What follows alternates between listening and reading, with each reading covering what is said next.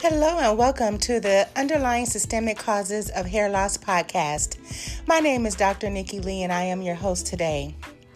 I'm the owner of Innovative Hair Designs and Seattle Trichology here in Seattle, Washington. This podcast is about underlying root causes of hair loss. Anytime you experience hair loss, there is an underlying cause. Many a times people ask themselves, why am I losing my hair? And you have to understand that changes in hair and skin may be the first signs of illness. Eating a balanced diet sometimes is not enough to live a healthy life or to grow beautiful hair anymore, particularly when autoimmunity is the main factor to many health problems in the world.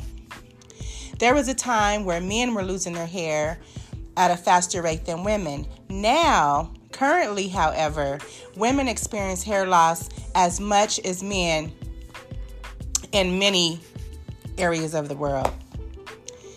Hair loss for some women is self induced by the application of hair extensions, wearing their hair in tight ponytails, which pulls the hair too tight on the scalp, and improper application of chemicals applied at home and sometimes in the salon.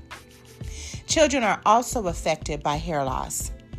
Children may not it may not affect children in the same way as adults, but children are also affected in many ways by hair loss. What is causing hair loss amongst people who do not self induce this condition? Well, there are many disorders associated with hair loss, and it is important to understand what they all have in common. So that's what this podcast is about is helping you understand the root cause of many hair loss conditions. The human body itself is a perfectly designed organism made up of organs and organ systems, and each system in the body is created to work in synergy with each other in order for humans to, in order for us to um, to be healthy and balanced. When an organ or organ system in the body malfunctions, such as, for example, the kidneys. The kidneys filter blood to produce urine, which removes toxins and waste from the body. But it can cause illness and, in some severe cases, death.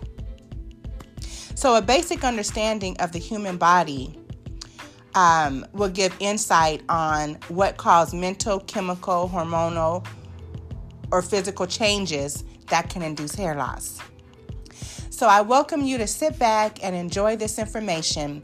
I do want to put this disclaimer out there that this is for informational educational purposes only. I'm not a medical doctor. I do not treat infectious diseases.